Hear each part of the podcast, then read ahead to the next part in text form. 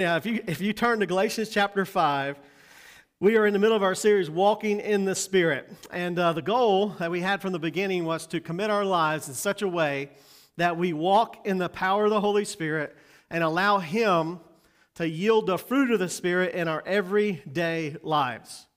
We want the Holy Spirit to produce the character of Christ in us that when people see us in our marriages, our families, our homes, our jobs, in the community, they see Christ in us. They see the Holy Spirit produced in a consistent manner, not just here or there or every once in a while, but a consistent walk of being like Christ. That's what the power of the Holy Spirit can do in our lives. And we are in message number eight in this series. And the first two messages, we really focused on the dichotomy that happens in our lives when we become a believer in Christ. Before we know Christ, we are nothing but our flesh. And we can only produce the works of the flesh, which is anger and bitterness and wrath and all the lists that we talked about. But when you become saved, when you trust in Jesus Christ, the Spirit of Christ comes to live inside of you through the Holy Spirit. He indwells our heart. We get all of the Holy Spirit. The problem is, the Holy Spirit doesn't get all of us. That's a process that happens, a process that we need to submit to the power of the Spirit rather than choosing the power of the flesh. Matter of fact, the Bible describes this as a war, it's a battle. And for those who walk in the power of the Holy Spirit, you know it is a war. Many times somebody will say something or do something to you, and anger will rise up in the flesh, and you have to yield to the power of the Holy Spirit to exhibit love and self control and patience. That's a, that's a hard thing to do, but it's possible. It's possible because we have the Holy Spirit who is now dwelling our hearts. And he puts us through this change, he puts us through this process. And the more we surrender to the Holy Spirit, the more we become like Christ. And if the less we ignore, the more we ignore him or override the Holy Spirit, we begin to grieve him and we quench him and we push him out of our life and we push him out of the areas that we live in. And so maybe if you look at your life and you ask yourself, how are you doing? Are you getting more in the, uh, walking more in the power of the Holy Spirit? Are you walking or trying to walk more? Maybe you might say, well, not really. Well, I was thinking about this week in my life. You know, I have to practice what I preach. And so I ask myself, what helps me to walk more consistently in the power of the Holy Spirit? I think number one, you have to acknowledge the presence of the Holy Spirit is with you wherever you go. And, and whatever we go or wherever we go, to know that you bring the Spirit of God with you will change the way you react to people, will change the way that you react in situations. It's a acknowledgement that you are not only yourself anymore, but now you have the presence of the Holy Spirit in your life. And acknowledging that brings an awareness to your life. And so we must acknowledge the presence of the Holy Spirit in the areas of our life. We also must get rid of distractions in our life. A reason why a lot of us do not follow or are led by the Spirit of God is we have too many distractions. And I catch myself sometimes, and my family can attest to this. I will literally be on the phone, on my computer, and watching TV at the same time, all right? And possibly sometimes snoring as well. But any, anyhow, any of those three things. But when you think about the distractions in your life, many times it's stuff that we really don't need. Sometimes it's social media. Sometimes it's our phones. You know, as parents, Aaron and I, we set boundaries and limits for our children and the phone and screen time, and you can turn them on and off, and you can put the limits and the borders. But sometimes we need to look at our own screen time. If we're spending three or four hours on Facebook or social media, how in the world do we expect to be led by the Spirit or walking in the power of the Holy Spirit when we're looking at all these other things? We're distracted. So we need to uh, uh, recognize the or be aware of the presence of the Holy Spirit. We need to get rid of distractions. Another one is to pray. Before your heat, feet hit the floor in the mornings, you should pray, God, fill me with your Holy Spirit today. I want to know your presence and your power in my life, and I want to be filled with the power of the Holy Spirit. And as you go through your day, if you fail, if you get in the flesh, if that person hit you at the right time and cut you off on 9B to get in front of you, and your flesh rises up and you say something ungodly or you are impatient or maybe you lash out towards a family member, repent. Just say you were wrong and get back on track. Get back on track and ask the Holy Spirit to continue to work in your life and fill your life. Those are all practical things you can do to help you walk consistently in the power of the Holy Spirit so that He can begin to develop these lasting spiritual fruit. And they literally become a part of your character. That is the goal. That's the goal of this series. That's the goal of the power of the Holy Spirit in your life and in my life is that in every area of our life, we are exhibiting Christ like fruit in our marriages, in our parenting, in our community, and in our church. Well, we've been tracking through these fruit. We know there are nine of them. If you turn or you have Galatians 5 22 to 23, we've said this many times, probably 10 or 12 times over the last several months. But the fruit of the Spirit is love, joy, peace, long suffering, kindness, goodness, faithfulness, gentleness, self control. Against such there is no law. We've been taking them word by word. It's been a little different for me. You guys know that I like to preach book by book, chapter by chapter through the Bible. And so this, uh, this series, I've been taking each one of these fruit and kind of doing a character study or diving deep on them. And we have worked our way through love, joy, and peace. That was the inward fruit. That was the fruit that began to happen in our hearts, that began to happen with our motives, and began to happen on the inside. Then we've covered the next three, which is, will be the outward fruit long suffering, that are known as patience, kindness last week, and now this week is goodness. And you say, what is goodness? Well, goodness is one of the last outward fruit that uh, begins to produce itself in our life. As we think about goodness, eh, we realize that it's overlapping with the other two fruit. Kindness, long suffering, and goodness go together. They're like a trio. And wherever you see one, you'll usually see the others. And so goodness kind of overlaps, but it also stands on its own. The actual Greek word for goodness here is agathosune, agathosune. It is a meaning or the word defined as a deep down virtue of moral excellence or righteousness without arrogance or self promotion. Now, how did you catch that, all right? It, it's a deep down virtue of moral excellence or righteousness without arrogance or self promotion. You can't even find this word in secular Greek sources. It was a word that was coined only for the believers in Christ. As a matter of fact, for the life of Christ. It was a goodness that this world has never seen before, a goodness that the world has never experienced before. So when they would talk about Christians and they would talk about this character of Christ, they would say this goodness was a deep down moral excellence without arrogance or self promotion. Everything good done in the flesh in this world or in our flesh is done out of prideful or selfish motivations.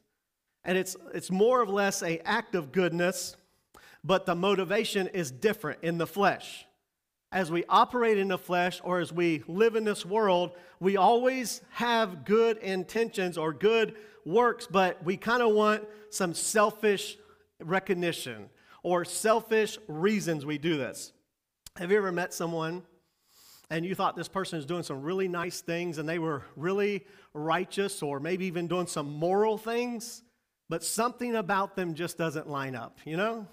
You kind of look at them and you think, well, they are doing good, but their heart, there's something there that just doesn't seem to be congruent or doesn't line up. They are doing good things on the outside, but you, you sense an ulterior motive. You sense a motive of recognition or prideful type of, uh, of, uh, of gain or return. And before we get too down on people like that, sometimes that's us. You know, the temptation for us in the flesh is to do good things so others will think more highly of us. A lot of times we do this at church, right? Oh, how are you doing? I am wonderful, right? I mean, my life is grand. My family is well. We are getting along so great. and you just had World War III in your car before you got to church, right? Or sometimes you might say, Well, how is your life going? It's wonderful. I mean, it is great. God is good. He's good all the time. High five, right? But really, we are not good, but yet we want others to think we're good because we want to have some sort of them to think highly of us or to think that we are more than what we really are. That's the flesh. And even doing good things for other people. We want them to think you're a good person, you did some good deeds, but that's the flesh. Doing things on the outside, but your motives are wrong in your heart. That's what the flesh is, but goodness from the Holy Spirit's not like that. When we walk in the power of the Holy Spirit, we produce and we do righteous things with a right heart. It is doing the right things with the right heart. I, wanna, I want you to look at this in the life of the Pharisees. If you study your Bible, you know in the Gospels, Jesus encountered these Pharisees and these scribes. And these Pharisees had this false piety about them and this selfish, uh, self promoting righteousness that Jesus easily detected and points out. The Pharisees were the religious ones, they were the ones you would see at the temple. They were the ones doing the work of God. They were the ones who were always keeping the law. They were the ones doing all these things. But what you get and you see from them, they were the religious showboaters. They were always looking godly and doing things in the open and in the public. Uh, for example, in one set of scriptures, Jesus said, Don't be like the Pharisees and pray long and loud prayers in public and they used vain repetitions, and apparently they would stand out for hours and hours and hours and pray, but in all reality, they never sought the Lord in private. It was all for someone to see them pray and get recognition for praying, but their heart was far from the Lord. They would do this with fasting. They would fast from food and they would disfigure their faces and it would make themselves look weak and emancipated. And they would, they would look like they were just falling apart for people to ask them, How long have you been fasting? Oh, for days and days and days, not because they were seeking the Lord, but because they wanted someone to ask them or they wanted someone to give them credit for looking like they were seeking the Lord. They would do this with their offerings in the temple. They would have collection boxes, and these big collection boxes, they would have, a, they would have coins that they would give for their offerings. And as they would enter the temple, they would make sure that when they would put their offering in, it would be a loud clanging and banging, so everyone would look and say, Now that person gave a big offering, right? Like that person was someone who had given, and, and they wanted everyone to know they give a lot. But, but that's not what impresses God. That's not what the Holy Spirit talks about goodness is. It's not to be always in the temple or sitting in the places and being in the prominent places or maybe in all the Bible studies and quoting all the laws and talking about how much you know. Jesus saw right through that. Matter of fact, in Matthew chapter 23 is just one portion of scripture where he addresses these Pharisees and he tells them in verse 23 through 28 Woe to you, scribes and Pharisees, hypocrites! For you pay tithe of the mint and the anise and the cumin, and have neglected the weightier matters of the law. Justice and mercy and faith, these you ought to have done without leaving the others undone. Blind guides, you who strain out a gnat and swallow a camel. Woe to you, scribes and Pharisees, hypocrites! For you cleanse the outside of the cup and the dish, but the inside you are full of extortion and self indulgence blind Pharisee.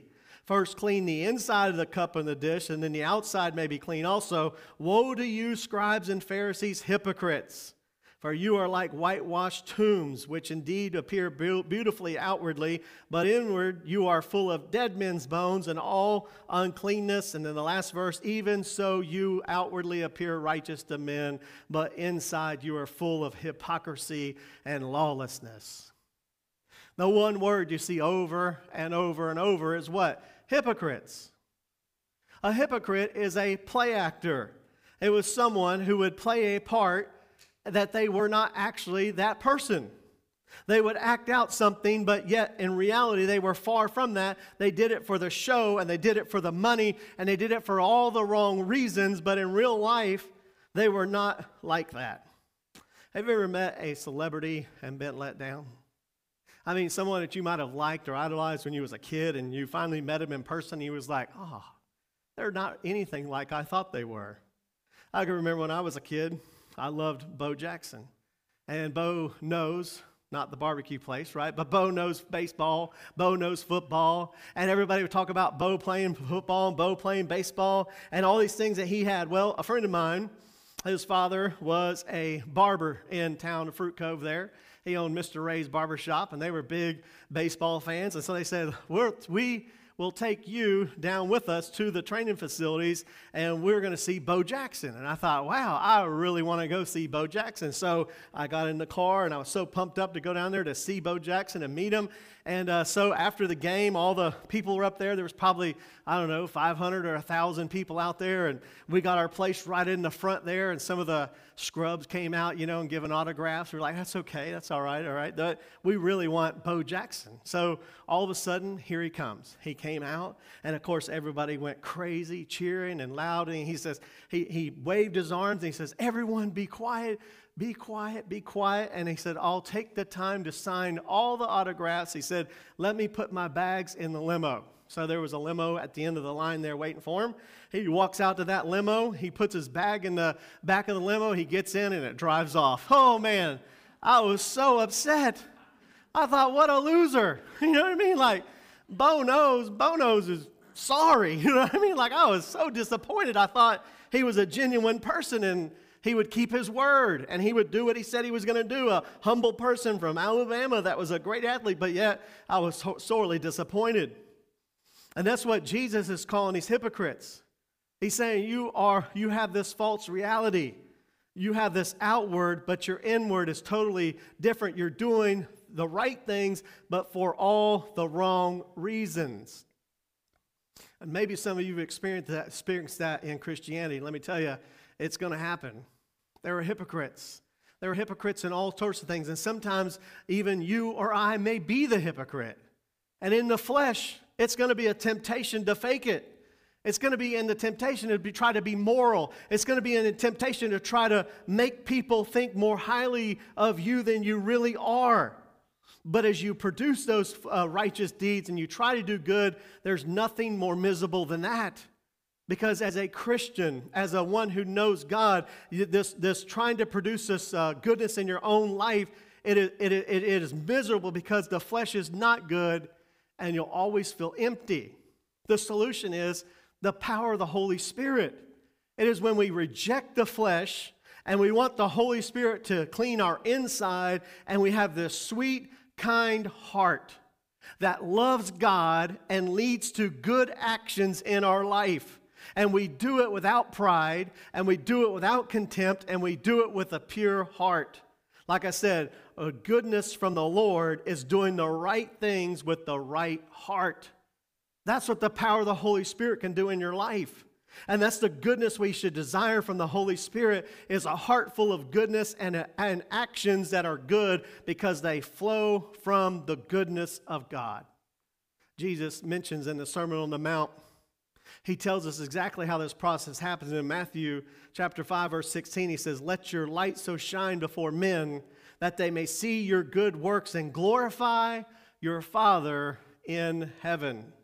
You say well what is the light? The light is Jesus Christ in you. And when you have the light of Christ inside of you and you're full of Jesus Christ you begin to brightly shine to the world. And you begin to be radically different than the world. And all of a sudden, as your light shines and people see your good works and they see your heart is full of God, what do they do? They give glory to God. It is that they love God and you know they love God and they do these good things and they are righteous because their heart is right with the Lord. That's the goodness of God. And when you do that, you bring glory to God. Listen, as a Christian, we are not saved by our good works.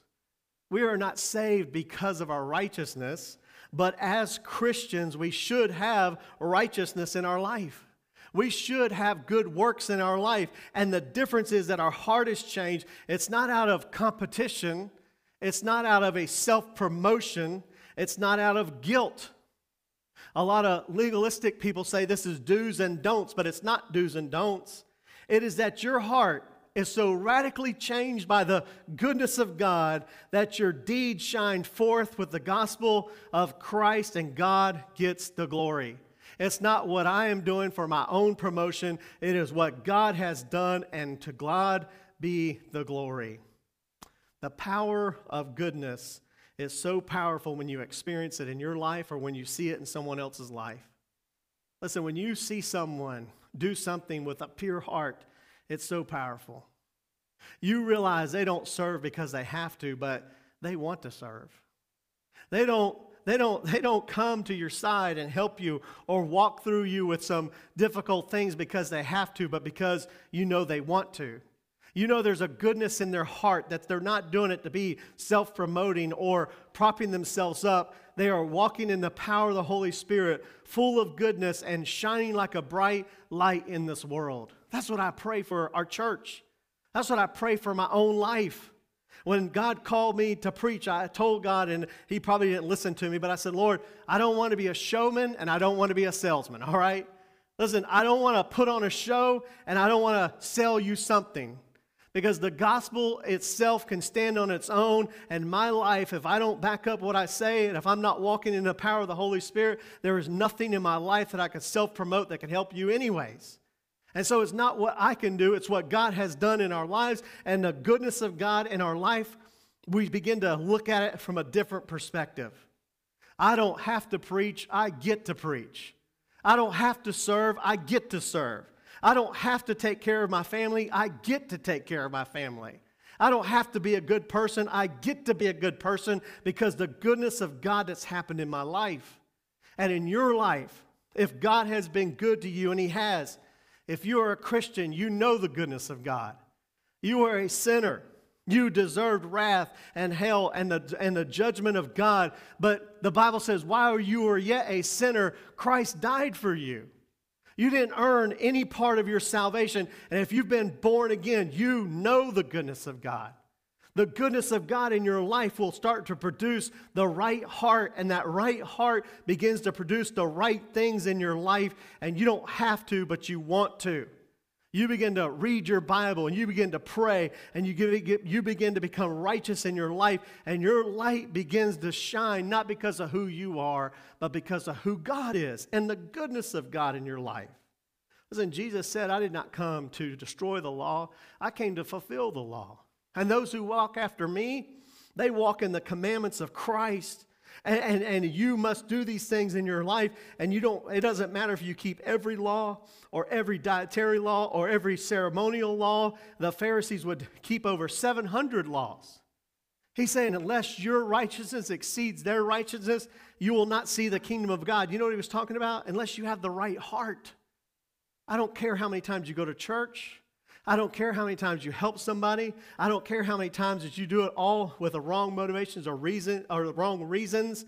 What matters is what the heart is and what the actions are, and they got to match. And they must be that way. And for you and for me, that's what the goodness of God is in our lives. And this morning, have you ever just sit and thought about the goodness of God? I mean, you know, we sang about it a little bit earlier. All my life, God has been faithful. And we sing about the goodness of God and we talk about the goodness of God. But I think many times as Christians, we kind of glaze that over because we don't really dig deep into the goodness of God many times. But if you think about God, He is a good God. That's part of His character. God is good. And out of His goodness, good things have come. And mainly a relationship through Christ that we can have with Him. And for you and I, as we sit here this morning on the eve of Thanksgiving, how thankful are you for God's goodness in your life? I mean, how have you reflected that goodness towards others in your life, in your families, in your home, in your communities, at your workplace? Would they say that they see an example of God's goodness that's in your life? Would they say that you are doing the right things with the right heart? Would they say that you're not self promoting or trying to be a showboater, but yet they know your heart is pure and your actions are pure because you have been changed by the power of the Holy Spirit in your life? Listen, in the flesh. You're going to want to be self promoting. You're going to want to be doing the right things for the wrong reasons. But when you yield to the power of the Holy Spirit, He produces a testimony in your heart that shines bright before the world. And as they see your heart and they see your deeds or your actions behind that heart, they will give God the glory because of what He can do in your life, and He produces this goodness. You know what I love in Psalm 23 when David is closing out his psalm in his uh, the, the shepherd's psalm. He says, "Surely goodness and mercy shall follow me all the days of my life, and I will dwell in the house of the Lord forever." Listen, the goodness of God has begun in your life. And for us as Christians, we must submit to that goodness and allow that to flow. Last week, I talked a little bit about kindness being a, as we're just a conduit of God's kindness to the world. Same is the true with goodness. The goodness that flowed from God into you needs to flow to other people. And the character of God that we see for his love and his mercy, and because of his goodness, he gave Jesus Christ on our behalf, should be the same goodness that the lost world sees in us, that our families see in us, that our church sees in us, that they see the goodness of God, not because of who we are, but because of who He is. So this morning, if you would bow your heads, close your eyes with me. I want to spend a few moments just thinking about the goodness of God. Maybe you're here this morning, you realize you've never even experienced that goodness that I've been talking about. I've got good news for you this morning. You can. The Bible says that for all have sinned and fall short of the glory of God. There's not a person that's ever deserved the goodness of God. But praise God, we don't have to deserve it. God is good, and He has given it, not based upon who you are, but based upon who He is. And if you are here this morning, you can call on the name of Jesus and you can ask Him to forgive you of your sins and you can believe in His name. This morning, the Bible says you can become born again. Literally, you get a brand new start.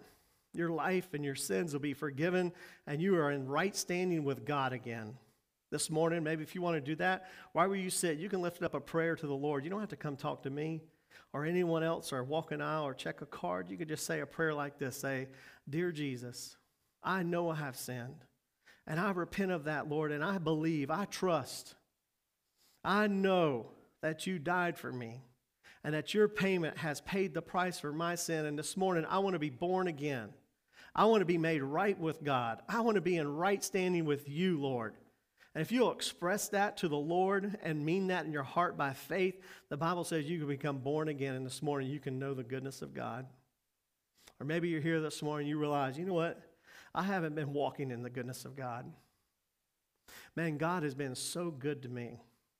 He has saved me. He's given me a family. He has given me a great church. He's given me a great home. He's given me a great place to come and be a part of my life and even a great country. To be able to be free, to be able to do the things that we do in this country.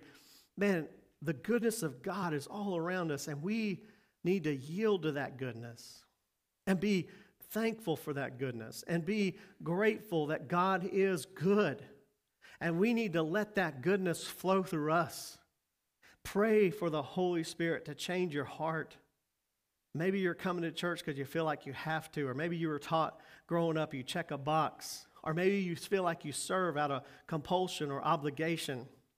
Or maybe you're doing good things because you just feel like it's going to help you and you're standing with the Lord. Let me tell you, nothing, none of those things will fulfill you.